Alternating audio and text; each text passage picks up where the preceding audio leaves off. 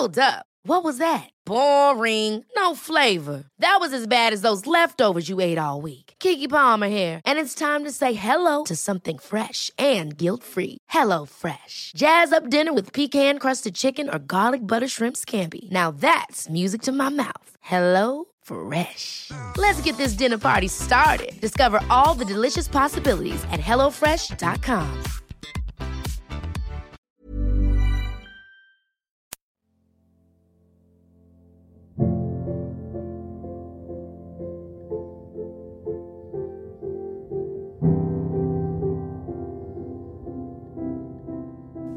Hej och välkomna till förundersökningspodden med Dag och Acke. I dagens avsnitt ska vi prata om Kastbergamordet.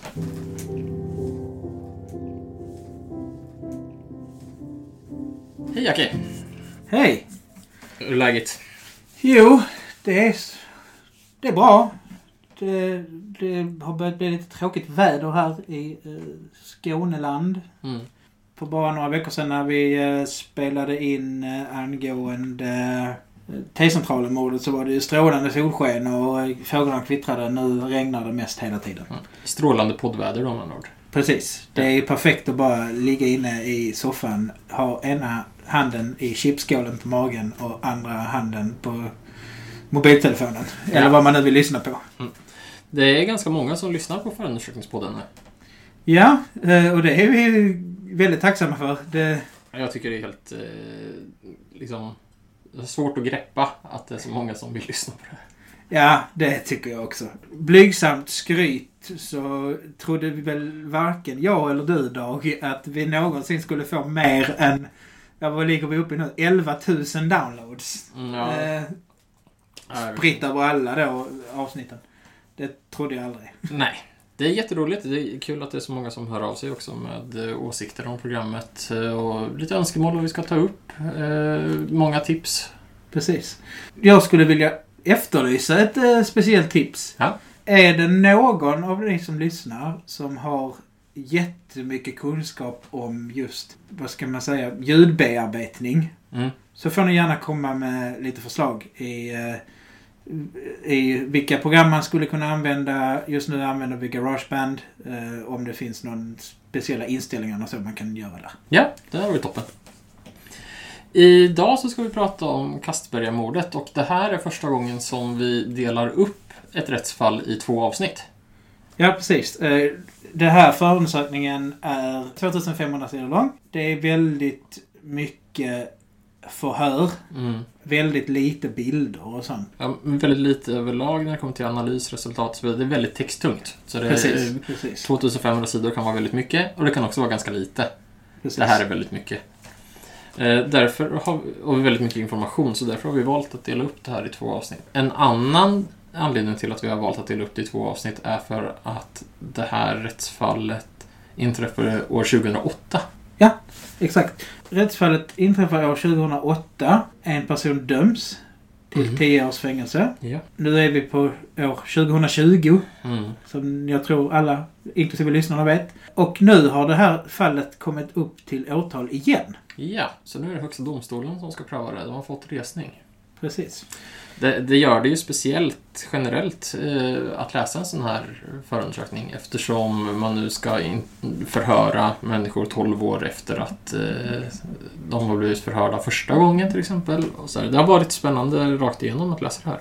Det vi kan säga kort bara om Kastbergamordet var att det inträffade 2008. Det är en äldre man som heter Knut som mördas. Man tror att han mördades någon gång den 12 eller 13 maj. Han mördas ute på sin gård eh, i Kastberga som ligger strax utanför Eslöv, centrala Precis. Skåne. Ja, absolut. Vi kan väl också säga att vi har fått den här, det här förundersökningsprotokollet eh, omaskat. Ja, det brukar man ju inte få när det gäller mord. Eh, vanligtvis brukar men brottsplatsundersökningen, om det finns personer kvar när man har gjort en brottsplatsundersökning, alltså ett offer eller så, brukar vara maskat. Mm. Eh, eller så är bilderna inte ens med. I det förundersökningsprotokollet som vi har fått ta del av så finns allting med. Ja, det var så att jag begärde ut det här förundersökningsprotokollet från Lunds tingsrätt och eh, fick då meddelandet eh, att de skulle göra en sekretessprövning. Sen så dröjde det några dagar och jag ringde igen för att jag tycker inte om att vänta på saker. Så jag ringde för att förhöra mig om hur det gick med det. Och då fick jag prata med en annan handläggare som eh, sa till mig att jaha, men, men den ligger ju här. Jag skickar den till dig på en gång. Och då skickade de eh, ut den... Eh, alltså, de skickade de ut fuppen eh, innan sekretessprövningen. Sen så fick jag den två dagar senare igen. Sekretessprövad. Och då var ganska mycket maskat. Det här innebär ju att vi har hela historien klart för oss. Vi sitter ju också på information som ingen annan sitter på och det är ju bra för eh, alla lyssnare som Precis. får ta del av det. En grej som jag vill, jag vill bara påpeka innan vi börjar med del 1 också. Är att när Högsta domstolen gör en resning i ett gammalt fall. Det sker inte ofta i Sverige. Eh, De senaste de- decennierna har det bara hänt ett fåtal gånger. Ja. Så det är extremt ovanligt att Högsta domstolen tar upp en resning i ett mål där redan dom har fallit mot någon person. Vi ska på förhand också säga att det här är en ganska eh, krånglig förundersökning eftersom det handlar om familjeband som är väldigt snåriga och stora bland de misstänkta personerna. Precis. Vi har ändå försökt att eh, plocka ut ett gäng huvudpersoner i det här rättsfallet. Och vi ska försöka göra det så enkelt som möjligt för er, men det är ju ett 50-tal eh, förhörda människor som alla är släkt med varandra på olika sätt. Eh, och har olika relationer till varandra i form av kärleksrelationer, barn, kusiner eh, och eh, sysslingar och så vidare. Men vi har i alla fall Knut då, som är mordoffret. Mm. Han mördas någon gång i början på maj. Man har inte kunnat fastställa exakt när det, när det sker. Men man har i alla fall sett att han inte har plockat in tidningen den 13 maj. Precis. Och det gör han annars till vardags. Han prenumererar Ja. på en morgontidning. Enligt uppsagor från grannarna säger de att han alltid väntade tills posten hade kommit också så att han inte behövde gå två gånger. Precis, Eh. han är lite äldre och har vissa medicinska eh, problem och sådär. Så att han, han gick ut då. Han eh, hittas utav grannar va? Mm. Några dagar senare. Jag tror att den 12 maj 2008 är en måndag. Jag tror att han hittas på fredag. Ja, han hittas fyra dagar senare. Ja.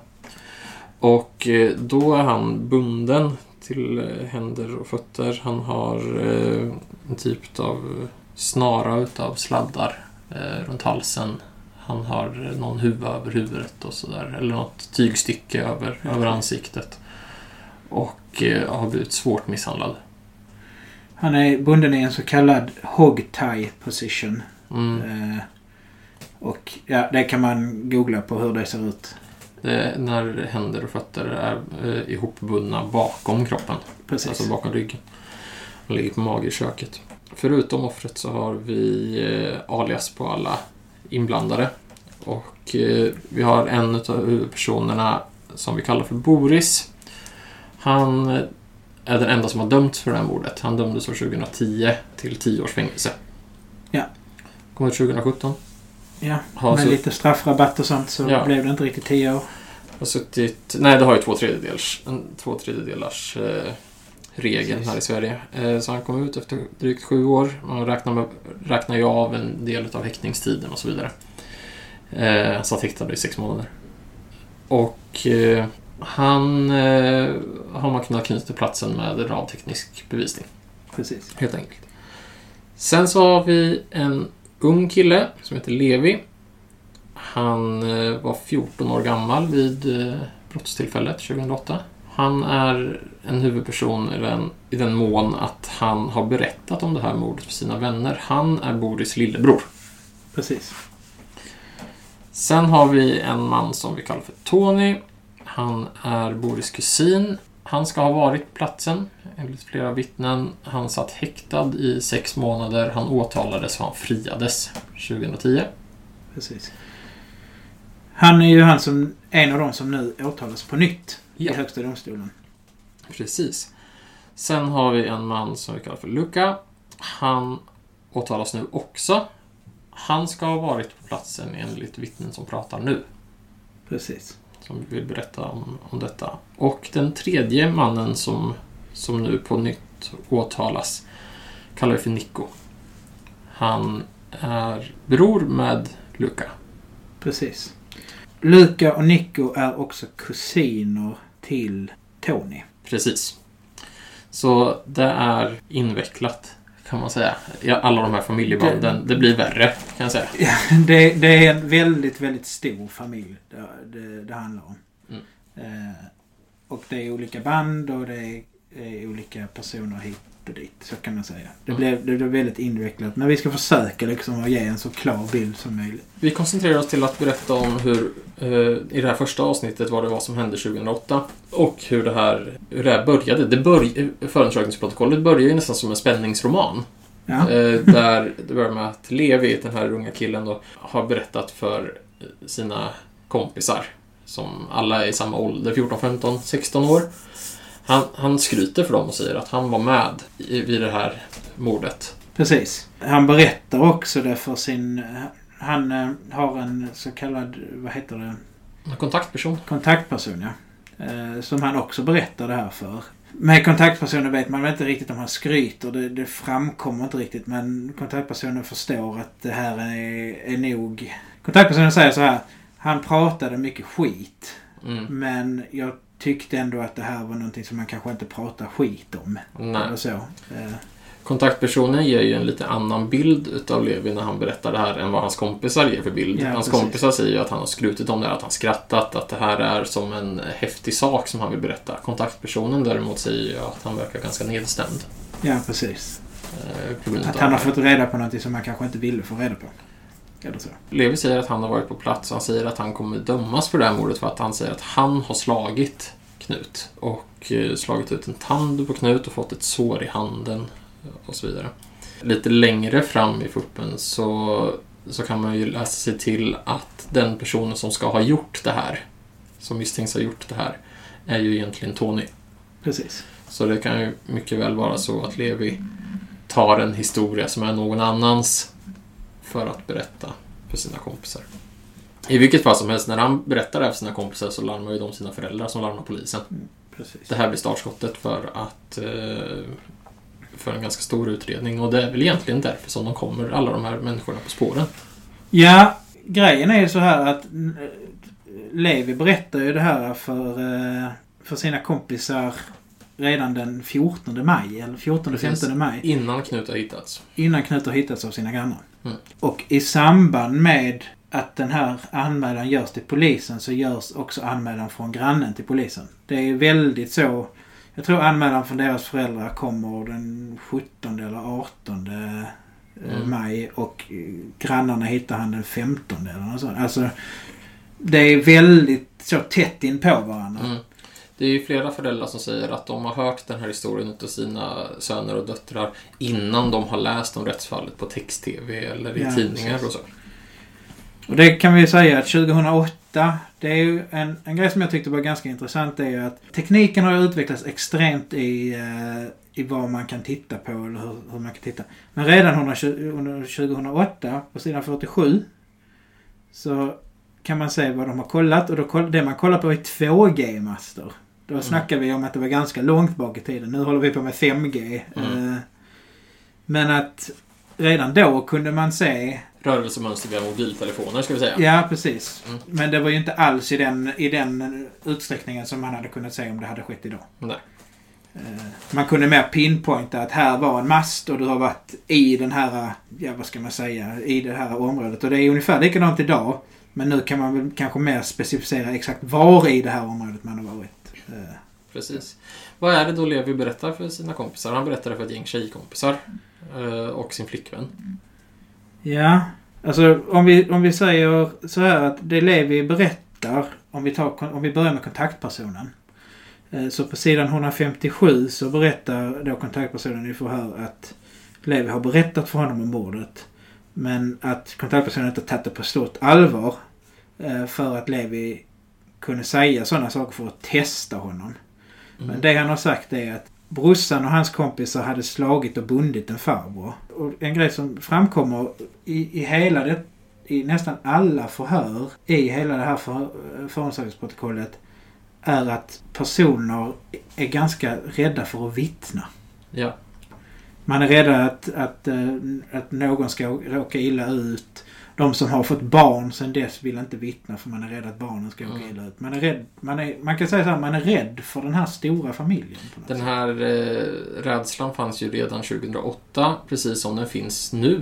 Ja. Eh, när de gör, gör de här förhören på nytt 2019, 2020. Trots att eh, 12 år har gått sedan dess så, så sitter den här familjen på ett så pass stort våldskapital att man, eh, man, vågar, inte, man vågar inte vittna om detta.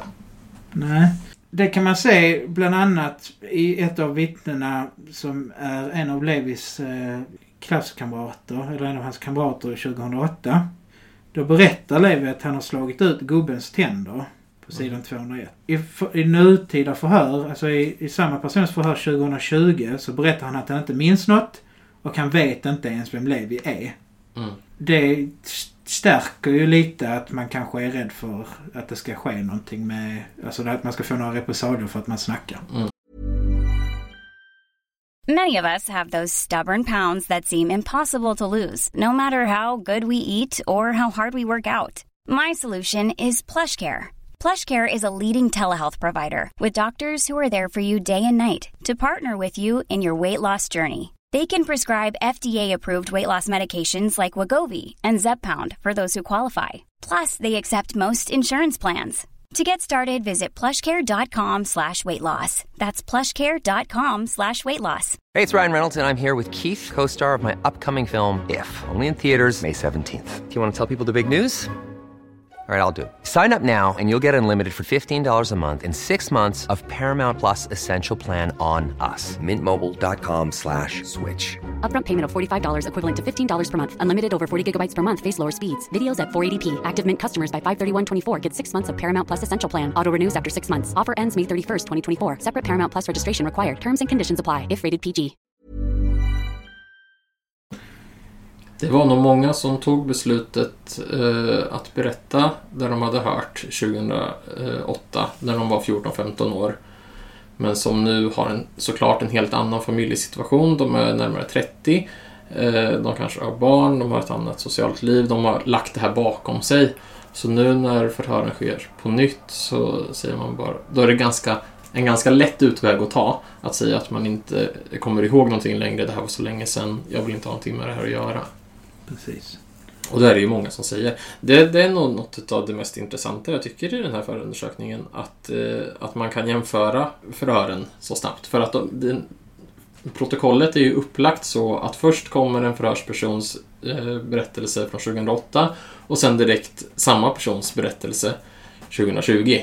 Så kan man ju se liksom hur den har förändrats. Det är spännande både utifrån eh, hur mycket man minns och inte minns men också hur mycket man inte vill minnas.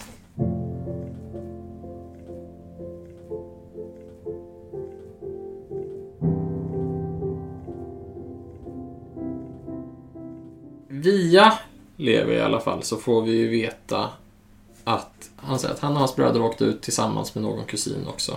Ja. De åkte ut till Knuts gård för att de har fått höra att han har eh, sålt eh, några maskiner. Ja. Levi säger så här. De har fått reda på att han har sålt maskiner till den här familjen. Mm. Och att de då har sålts för massa pengar. Och då ska de komma dit och råna honom på de här pengarna. Ja. Och det gör eh, polisen en eh, koll på. Och det stämmer att Knut har sålt någonting. För att när man kollar Knuts kontoutdrag så ligger det en insättning på 30 000 kronor. Ja, någon på 30 000 och någon på 12 000 och så. Så han, han har mellan 40 och 50 000 sådär som han har satt in i olika omgångar. Ja, i, i ganska nära... Mm. Vad ska man säga? Ja, nära tidsspann till det här, tills det här mordet sker. Mm. Eh, Så antagligen, där finns det väl kanske ett litet motiv. Man tror att Knut har pengarna hemma. De åker ut med, Levi berättar också att de åker ut med en bil eh, dit. Han ger dem uppgifterna då att de har slagit den här mannen och eh, han säger också att, att den här eh, eh, att Knut har dött till följd av misshandeln. Ja, precis. Han kan berätta det här redan. Ja, och det är intressant. För det har man inte kunnat i, i rättsmedicinska protokollet. Så har man ju inte kunnat fastställa dödstid. Nej. Så. precis. Så att han vet att han redan har dött då. Alltså egentligen, han kan inte veta det om han inte har har varit där. Eller om någon har berättat att de har haft ihjäl honom. Mm. Eh, för att... Jag menar, det uppkommer ju senare att han inte har varit där. Så att det måste någon ha berättat att de har haft ihjäl honom. Ja. Det är ju Levis bror som till slut döms för det här också, så det är väl inte helt otroligt att det är just Boris som har berättat för honom. Det man däremot kan läsa sig till utav eh, rättsmedicinska protokollet och sådär är ju att Knut blir väldigt svårt misshandlad under den här kvällen när de kommer ut dit. Han eh, får flera tänder utslagna. De, eh, de hitt, polisen hittar hans eh, trasiga glasögon. Han hittas död i köket och på köksbordet så ser man stora märken efter en cirkelsåg. Och den cirkelsågen ligger kvar på, på köksbordet också och den har de ju använt för att hota honom på olika sätt.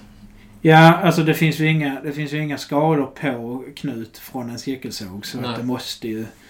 Om man läser lite mellan raderna så måste det varit något slags hotande. Mm. Om inte Knut själv har fått för sig att såga med en cirkelsåg i bordsskivan. Mm, det är ju inte speciellt troligt. Nej. Eh, Man ser också från bilderna i förundersökningsprotokollet att hela huset är upp och nervänt. De har gått igenom eh, allt Ja, på jakt efter de här pengarna. precis. När man kollar eh, det här tidigare förundersökningsprotokollet från 2008 så är det ju diverse utlåtanden från eh, de som har varit och gjort brottsplatsundersökningen. Mm. Och de säger ju också så här. Det mycket tyder på att de här människorna har gjort det här innan. Eh, Rånet alltså. Ja, precis. Rånet, inte mordet. För att diverse lådor som är uppbrutna och sånt. Det är något kassaskåp de. som är uppbrutet också som de har brutit på rätt ställen så. Ja, vid, precis. vid gångjärn och sånt. Så de vet. De säger att de här personerna har antagligen gjort det här innan för de vet hur man gör. Mm. Eh, Man hittar också eh, ganska mycket blodstänk och sådär i hallen som man har kunnat fastställa att Knut har, har suttit i, i hallen och blivit misshandlad där innan han har blivit bunden och inburen till, till köket. Precis. Överlag så är det ju ganska otäckt eh, att tänka sig vad den här gamle mannen har fått, eh, fått utstå, kan jag tycka. Absolut. Däremot så har man inte, kunnat, eh, så har man inte lyckats binda någon annan än eh, Boris till brottsplatsen. Nej, eh, man har inte kunnat... Och, och, och grejen med... Det man binder Boris till brottsplatsen är bara DNA. Mm.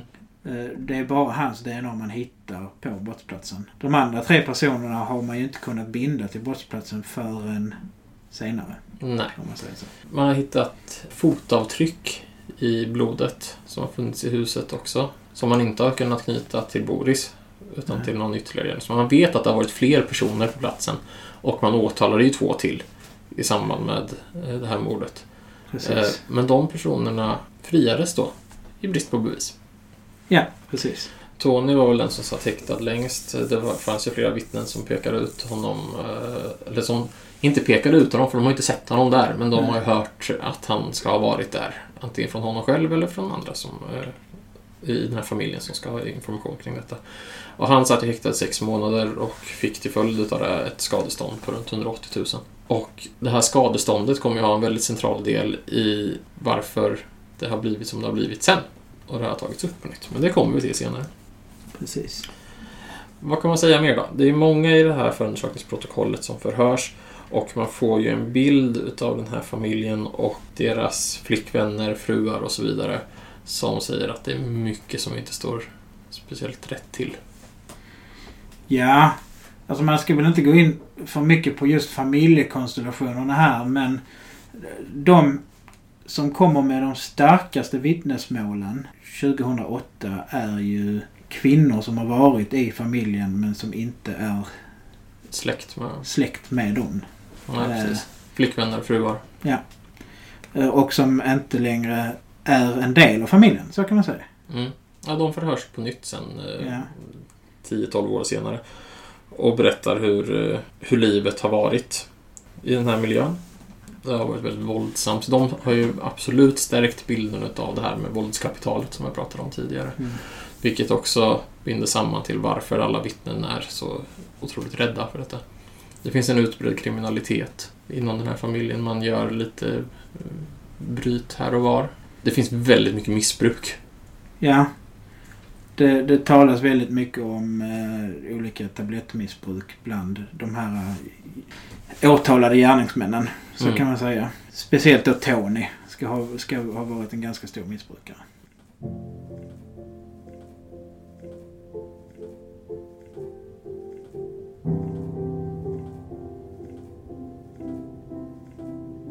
I samband med det här mordet blir offentligt och att det kom, kommer fram uppgifter i media och sådär så åker ju flera utav de misstänkta, de som är misstänkta idag, åker till Serbien Ja, precis. och lämnar landet. Det påstår de är är för att de åker på semester. Ja, Eh, och initialt 2008 så får man inte ut något mer än det. De har varit där antagligen på en semester. mm. I väldigt nära anknytning till att det här har skett. Ja. Däremot så blir ju Levi kvar i Sverige och han omhändertas. Och jag tror att det är också en utav anledningarna till varför de kommer tillbaks. Levi omhändertags ju av eh, socialtjänsten Ja, för att han har pratat om det här. Och då tänker socialtjänsten att det här kanske inte är så bra att man har en 14-åring som har de här familjekonstellationerna eller vad man ska säga. alltså som är inblandade i sådana Ja, saker. precis. Mm. De kommer väl tillbaks dels, dels därför det, men också för att de... Jag vet inte, man ska inte, man ska inte, jag vill inte spekulera för mycket, men man kommer ju tillbaks. Om, om man bara åker på en semester så kommer man ju tillbaka. Ja. Annars är det väldigt svårt att, att yrka på att det här var en semester. Ja, precis. Och i samband med att de kommer tillbaka så grips ju flera. Ja, precis. Så. Vi kan också säga någonting om eh, det här med att de åkte ut i en, en bil. En röd Mazda, tror jag. Om jag Mm. inte minns helt fel. Eh, Med eh, falska reggplåtar. Har kört ut. Och det här har ju polisen försökt eh, ringa in vart den här bilen har tagit vägen. Vilket har lett till ytterligare en kusin till Boris. Mm. jag. Som eh, har arbetat med bilar, kan man väl säga. Eh, man kan ju säga att eh, den här ytterligare kusinen har från, vad ska man säga, från åren 2008 till 2020 eh, haft mer än 10 bilar. Ja, han har väl ägt hundratals bilar. Ja. Och han förklarar själv i förhör att han har gjort en affärsgrej utav det. Han har nämligen fått en viss skrotbilspremie. Så han men, på 3-4 tusen. Så han menar att han kan köpa gamla bilar för någon tusenlapp, åka och skrota dem direkt och på så sätt ta ut mellanskillnaden i ren vinst. Men det har också inneburit att han har haft en väldig massa bilar till sitt förfogande och han berättar att han har lånat ut de här bilarna till höger och vänster till folk inom släkten. Ja, precis. Den här röda mastan har man ju inte hittat. precis. Och det går lite hand i hand med att själva affärsidén för den här kusinen är ju att han skrotar dem. Ja, precis. Och där säger, och där, det kan man också styrka. 2008 kan man inte styrka det till en början. Att, eh, att den här bilen har åkt ut dit. Det kan man inte hitta. Man hittar inte. Man hittar, på brottsplatsen så hittar man ju eh, hjulspår. Ja. Men de här hjulspåren kan man inte knyta till någon bil. Nej. Man får också en anmälan om att, om att eh, regskyltar har stulits. Men de Mm. hittar man inte. Nej. Och det hänger ju ganska väl ihop med vad Boris senare berättar, vart man har stulit de här reggskyltarna och sådär. Så det kan man slå fast också. Att Boris har varit med på platsen, att han, han har suttit av sin tid och så vidare, det, det är helt klart att han, han har en del i det här mordet. Problemet som polisen och åklagaren har haft är ju att knyta de här andra tre männen till brottsplatsen. Precis. Och det har ju varit ganska svårt för att man har nog kunnat klargöra att de har använt handskar allihop. Man har inte hittat någonting. Och de kläder som personerna har haft finns det uppgifter om togs med till Serbien och eldades upp. Och någon säger att de har eldats upp tidigare. Ja. Redan i, i hemmet i Sverige. Man har försökt få tag på en jacka så här 12 år senare och inte lyckats med det. Och anledningen till varför man försöker få tag på den här jackan är för att under Knuts naglar så hittar man fragment av en skinnjacka. Ja. Eh, Så man då försöker hitta den här jackan. För då hade man, hade man hittat den här jackan så kan man också knyta den personen som har burit jackan till platsen. Mm. Knut har ju gjort väldigt mycket motstånd. Han har vägrat berätta vart, vart eller ens om det finns några pengar i huset. Han har eh, svurit och varit eh, väldigt arg. Ja. Inte rädd för detta. Vilket förmodligen har lett till det här grova, grova övervåldet som riktats mot honom i samband med det här mordet. Eh, Boris som eh, dömdes till, eh, till fängelse för mordet säger ju själv att han inte har haft med det att göra. Alltså själva mordet. Han säger att han har genomfört rånet och sökt igenom huset men inte har... Nej, han säger ju att han inte har varit med och bundit honom och, och så. Nej. Utan att det är de andra tre.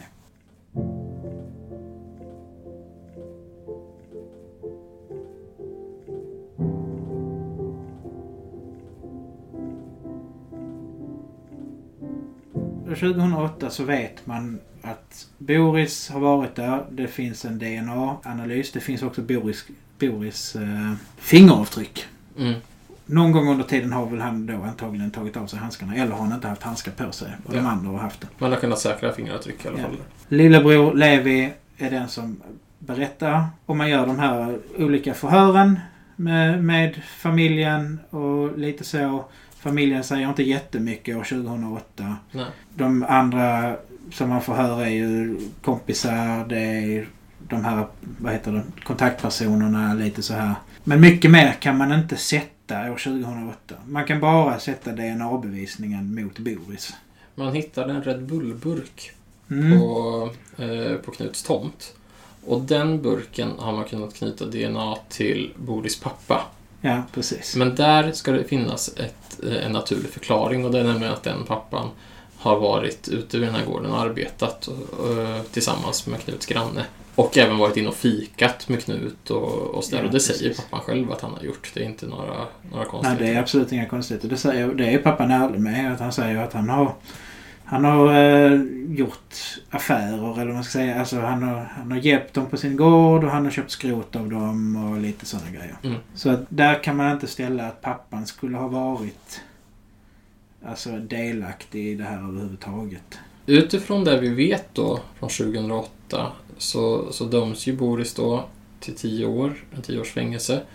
Och där hade ju hela historien kunnat få ett slut. Ja, precis. Men när han kommer ut 2017 så skickar han ett brev till polisen.